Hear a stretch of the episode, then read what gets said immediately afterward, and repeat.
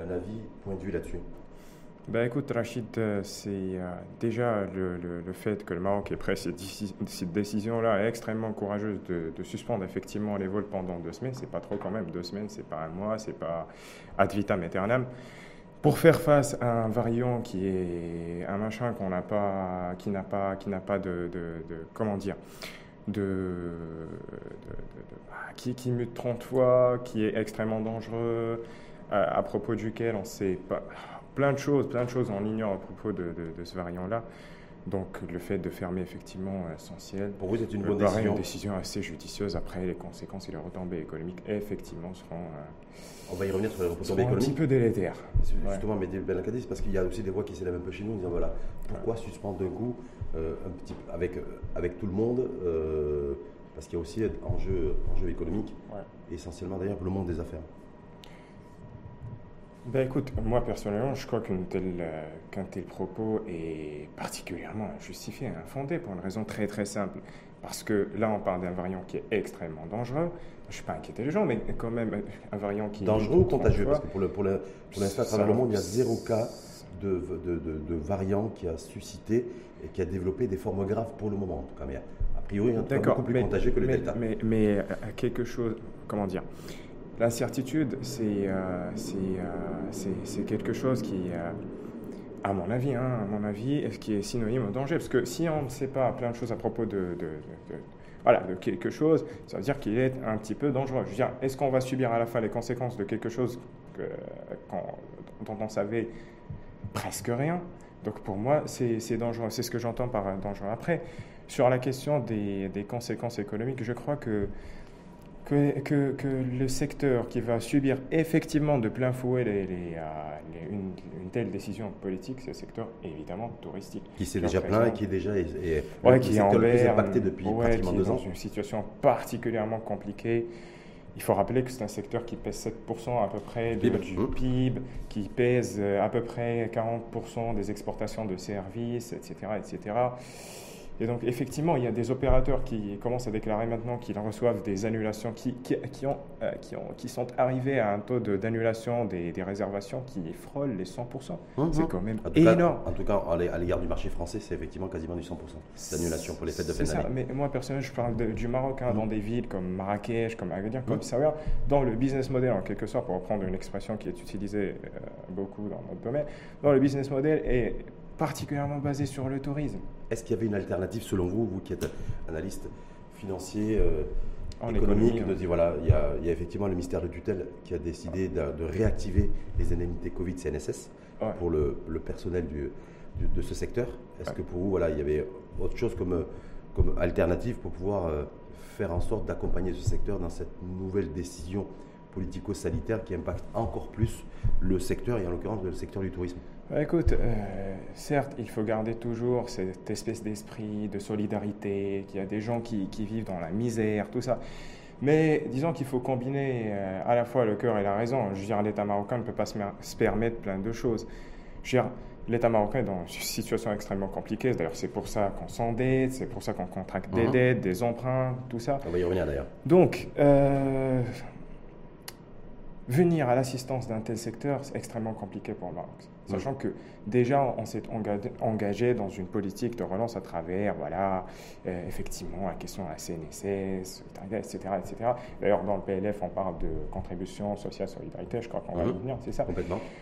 Donc, euh, je crois que qu'on fait avec les moyens qu'on a, quand même. Je suis, je, suis, je suis, comment dire, de tout cœur avec les gens qui souffrent et qui sont effectivement là maintenant, situation complètement compliquée.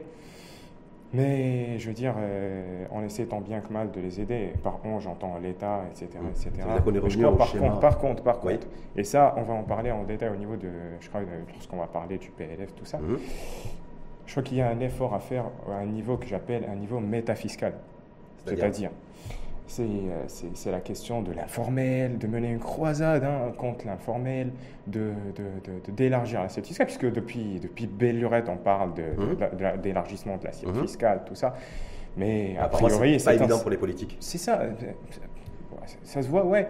Et euh, à part ça, c'est un serpent de mer, j'ai envie de mmh. dire. on en parle, on en parle, on en parle. Est-ce que Mehdi Ben est-ce que la, conjoncture s'y prête aujourd'hui aussi d'élargir la, la, l'assiette fiscale? Donc des, cotisants, essentiellement ceux qui sont dans le secteur informel, les petits commerçants, les petits détaillants, euh, alors que la situation, et la situation économique et le contexte surtout ne s'y prêtent pas forcément c'est ça le problème, c'est que lorsqu'on parle d'informel, on a en tête le petit marchand ambulant qui déambule avec ses, ses, patates et ses tomates. Mais non, moi l'informel dans, ma tête, et dans ma bouche également, c'est les entreprises qui ne paient pas d'impôts. Je, je, rappelle juste qu'il y a 70% des entreprises qui ne paient pas d'IS. C'est énorme, c'est aberrant, c'est consternant et c'est élégiaque. Je c'est de cet informel-là que, que, je parle. Après, la question de la conjoncture, pour moi, ce n'est pas question de conjoncture. Vous, Covid ou pas Covid, il faut, COVID ou pas Covid, faire la chasse absolument aucune différence. Ne, ne pas l'impôt. Tout à fait, il n'y a aucune différence. Sauf qu'il peut y avoir un bras de fer aujourd'hui en disant voilà, vous, prenez des décisions politico-sanitaires qui ont un impact économique, et donc un impact économique auprès et surtout au niveau de l'entreprise, et que si vous nous dites aujourd'hui, voilà, nous, il faut cotiser, il faut payer l'impôt, nous, en contrepartie, une espèce de peut-être chantage social qui peut être mis en place, en disant, voilà, nous aussi, ce qu'on va essayer, ce qu'on va faire aussi, ce qu'on menace de faire en tout cas, c'est de dégraisser la masse salariale. Vous avez, enfin, vous avez tout à fait raison. Je veux dire, euh, effectivement, c'est ça tout le dilemme. Je veux dire, l'État est pris en entre acheter la paix sociale et donc, euh, voilà, faire, euh, comment dire, faire abstraction de tout ce qui se passe en informel, parce que l'informel emploie quand même des gens qui reçoivent des salaires, des gens qui ont des familles, tout ça. Et qui consomment Absolument. Soit on va effectivement mener ce que j'appelle une croisade contre l'informel, et donc euh, voilà, fermer certaines de ces usines, ces entreprises-là qui emploient déjà des gens et, tout ça. Mais je crois qu'il faut quand même avoir le courage de le faire, parce qu'un jour, on doit le faire. Il faut arrêter le délire. Je dirais, un jour, on doit le faire il y a une loi cadre justement de la réforme de la fiscalité qui est prévue, ouais. qui va être activée. et un des objectifs, effectivement, c'est aussi d'élargir l'assiette fiscale et l'assiette des cotisants, d'autant plus qu'aujourd'hui, plus que jamais, le Maroc a besoin de sous pour financer ses politiques publiques, économiques et sociales. Absolument, absolument, c'est ça. Euh, bon, après, loi cadre, projet de loi, tout ça. Qu'est-ce que ça vous inspire D'abord, bah, moi, moi, je pense particulièrement à l'application. Et euh, contact avec le réel. Parce qu'on a beau parler de loi, projet de loi, machin, mais au niveau de l'application, on ne trouve que dalle. Mmh. Et ce projet de loi de finances 2022 Ouais. Est-ce que c'est, est-ce que, d'ailleurs, est-ce que, est-ce que vous considérez qu'à la lumière de ce variant Omicron et puis l'incertitude en matière de, en matière sanitaire, est-ce qu'il faudrait ou pas peut-être réajuster le, ce projet de loi de finances 2022 euh, a priori, pour vous, c'est réajuster, c'est réviser le taux de croissance à la baisse, réviser un certain nombre de choses. C'est ça. J'ai envie de dire. en tout cas. C'est ça, c'est hmm. ça. Ah, les hypothèses, c'est une autre chose. Hmm. Parlons d'abord euh, du, du, taux de croissance. Alors, taux de croissance est déjà anodin, j'ai envie de dire. 3,2% quand même, je veux dire, c'est rien on ne peut pas parler de, relance, de politique économique expansionniste avec 3,2%. Et puis on nous parle de quelques de création de quelques 240 000 250 000 emplois, par an. tout à fait, 250 000 emplois par an avec 3,2%. 125 000 en 2022. Oh, ce sont deux choses complètement incompatibles à mon avis. Je veux dire, historiquement, le Maroc, euh, pour, pour créer effectivement 120 euh, 000 emplois, tout ça, il réalisait taux de croissance supérieur à 4%. Mmh. On était sur les trains de 5-6% d'aller. Ça. 2007-2008. Donc, pour revenir, pour revenir à votre question de, de, des, hypothèses, parmi les hypothèses sur lesquelles on s'appuie euh, pour justement parler de, voilà, des, euh, pour l'élaboration de ce, ce, projet de loi de finances 2022, il y a l'hypothèse du prix du gaz butane, mmh. Qui est de, là-bas, si on regarde le PLF 2022, qui est de 450 dollars. La tonne. La tonne, tout à fait. Ah, c'est une, hypothèse assez, assez forte, j'ai presque envie de dire, pour la simple et bonne raison que là, maintenant, le, prix du gaz butane est légèrement supérieur. Légèrement, c'est un euphémisme. Mhm. Il est supérieur à 450 dollars la tonne. C'est ça. Et il fluctue, tout ça, mhm. avec euh, les spéculations au niveau international, tout ça. Et puis, il y a également la question du dollar. Là, il y a deux questions. Il y a le gaz, le prix du gaz, et il y a le gaz butane, bien sûr. Mhm. Et il y a le dollar. Ah, si le dollar se met à, s'apprécier euh, demain matin, on aura des problèmes quand même. Hmm. Il y aura le, prix du gaz qui va augmenter. Donc, vous avez vu comme moi qu'à l'annonce d'ailleurs du variant Omicron, on a vu les, grandes bourses euh, mondiales s'agiter et puis il y avait des dépréciations. Tout à fait. Donc est-ce que là, donc du coup, El Mehdi Ben est-ce que là vous dites voilà toutes ces hypothèses effectivement du projet de loi de finances 2022, à la lumière de ce nouveau variant qui nous plonge, qui plonge le monde d'ailleurs vraiment dans l'incertitude et l'inconnu, ces hypothèses devront nécessairement être revues et réajustées ou pas? C'est ça, et particulièrement cette hypothèse dont, on vient de parler, du prix du gaz butane.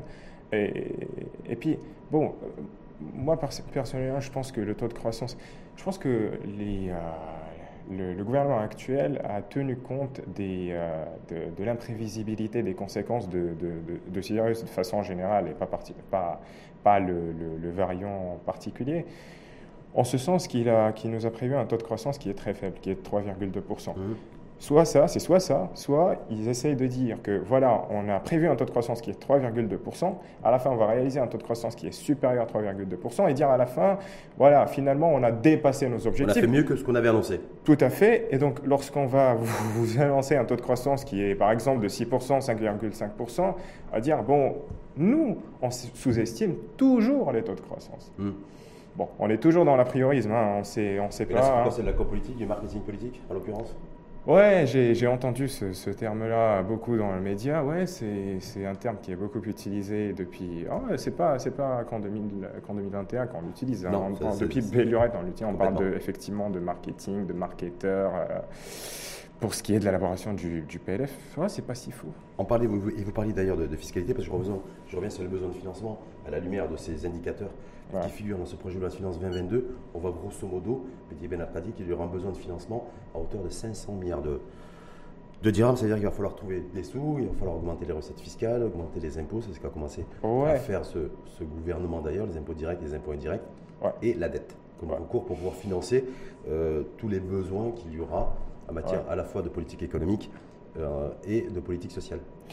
Ouais, parlons d'abord de, effectivement de la question des, recettes fiscales. Euh, le gouvernement euh, dit en substance qu'il y aura une augmentation des recettes de l'ordre de 26%, hein, mhm. si mes souvenirs sont bons. C'est hypothétique, c'est l'hypothèse aussi, c'est une prévision. Hein. Bien sûr, tout à fait. D'ailleurs, c'est pour ça qu'on l'appelle projet de loi de mhm. finances, ce n'est pas encore une loi de finances, et on ne l'a pas encore appliqué. Euh, il y a effectivement l'augmentation des recettes, mais il y aura toujours le déficit fiscal qui est de l'ordre de 5%, si mes souvenirs sont mhm. bons. Hein. Et euh, donc, le déficit fiscal signifie simplement qu'on va s'endetter pour couvrir les dépenses, puisqu'on a les recettes, les dépenses, étant donné que les dépenses dépassent toujours les recettes, pour combler ce fossé-là, on doit s'endetter. Donc, euh, voilà. c'est chiffré aussi, on a des chiffres médias Ben Al-Khadi pour, pour 2022, c'est euh, besoin de financement global 500 milliards de dirhams, besoin d'endettement à peu près 100 milliards de, dirhams en 2022, ce qui se traduit aussi par l'augmentation des, impôts directs des impôts indirects, des impôts aussi à la consommation, D'ailleurs, c'est pour ça qu'on a... Dans un contexte de détérioration du pouvoir d'achat. Absolument. D'ailleurs, c'est pour ça qu'on a, qu'on a changé de barème en quelque sorte. Je on est passé du, du progressif au proportionnel, un progressif qui, qui permettait aux entreprises de payer en quelque sorte moins d'impôts, puisque mhm.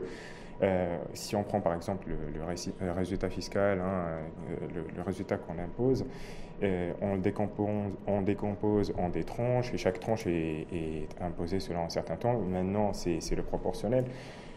La question, c'est pourquoi on a fait tout ça, puisque le, barème proportion, on l'avait déjà. On l'avait déjà. Pourquoi on a fait ce changement? Certains nous parlent d'effet de seuil. Ouais, ça permettait de, contrecarrer en quelque sorte l'effet de seuil. Oh, c'est pas très. Hein, c'est pas très convaincu. Moi, personnellement, je suis pas très convaincu d'une telle explication. Pour une raison très simple, c'est que là maintenant, est-ce qu'on n'a pas un effet de seuil? Puisque, bon, pour expliquer euh, globalement ce que c'est qu'un effet de seuil, c'est l'idée selon laquelle, si par exemple on impose euh, si on a par exemple un barème proportionnel, si on va imposer le résultat fiscal selon un taux hein, bien précis, on ne va pas le décomposer en, des tranches, euh, comme je viens de dire il y a quelques secondes, eh bien le, contribuable sera en, quelque sorte découragé et par conséquent il ne va pas déclarer la totalité de, son résultat fiscal en quelque sorte. Mmh. Donc euh, la question c'est est-ce que là maintenant on n'a pas ce, problème?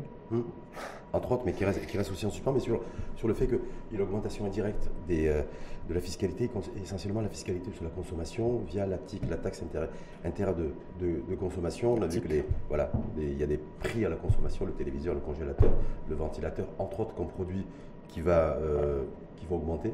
Pas les écrans de PC, parce qu'ils se sont rendus compte que des gens comme vous, les étudiants, étaient des grands consommateurs de, donc de, Maintenant, tout le monde des consommateurs de ouais, PC. Les, hein. les, étudiants, donc ils ont décidé de retirer en tout cas la hausse de suspendre la hausse qui était prévue. Vous dites voilà, euh, est-ce que vous trouvez logique et normal que ben, le financement de l'économie soit provienne entre autres de l'augmentation des prix à la consommation via, euh, via la fiscalité sur la consommation qu'on appelle la TIC?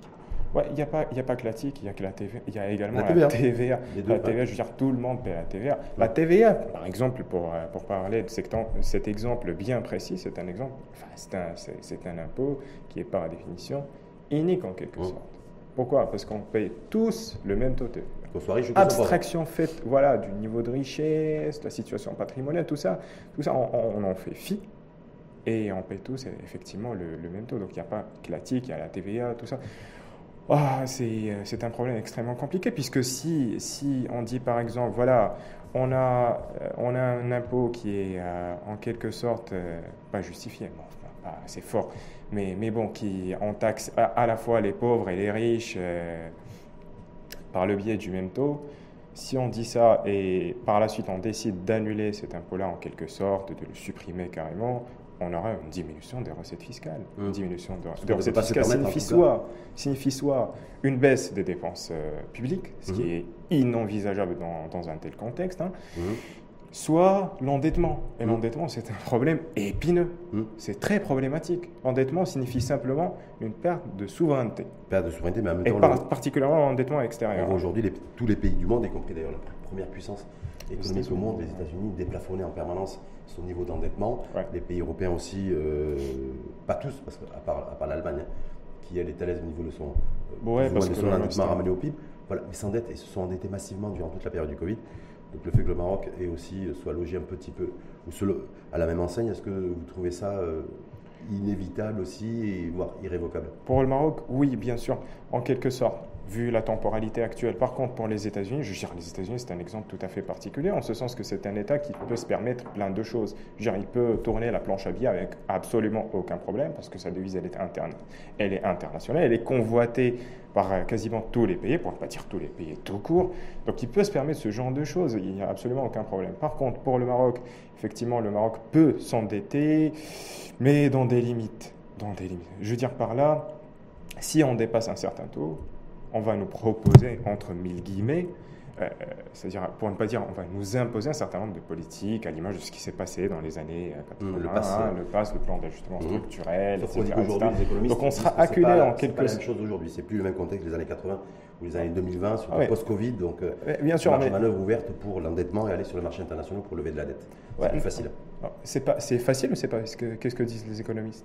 C'est facile ou c'est pas facile bah, C'est plus, facile. plus facile de s'endetter et d'avoir recours à l'endettement aujourd'hui que dans les années 80. Ah, ça dépend de quel type d'économiste Pour, des, pays, pour des pays en développement. Hein. Ouais, ça dépend de quel type économiste en parle parce que, bon, il, va de soi que dans un contexte extrêmement compliqué, le risque augmente et lorsque le risque augmente, bien évidemment, le taux d'intérêt augmente et donc, mhm. voilà, la dette devient infiniment plus chère qu'avant. Mais bon, euh, il, il est en quelque sorte vrai que dans, un tel contexte, avec euh, le développement économique qu'a connu le Maroc, quand même le Maroc qui s'est développé mmh. sur ces dernières décennies, il peut effectivement se permettre de s'endetter.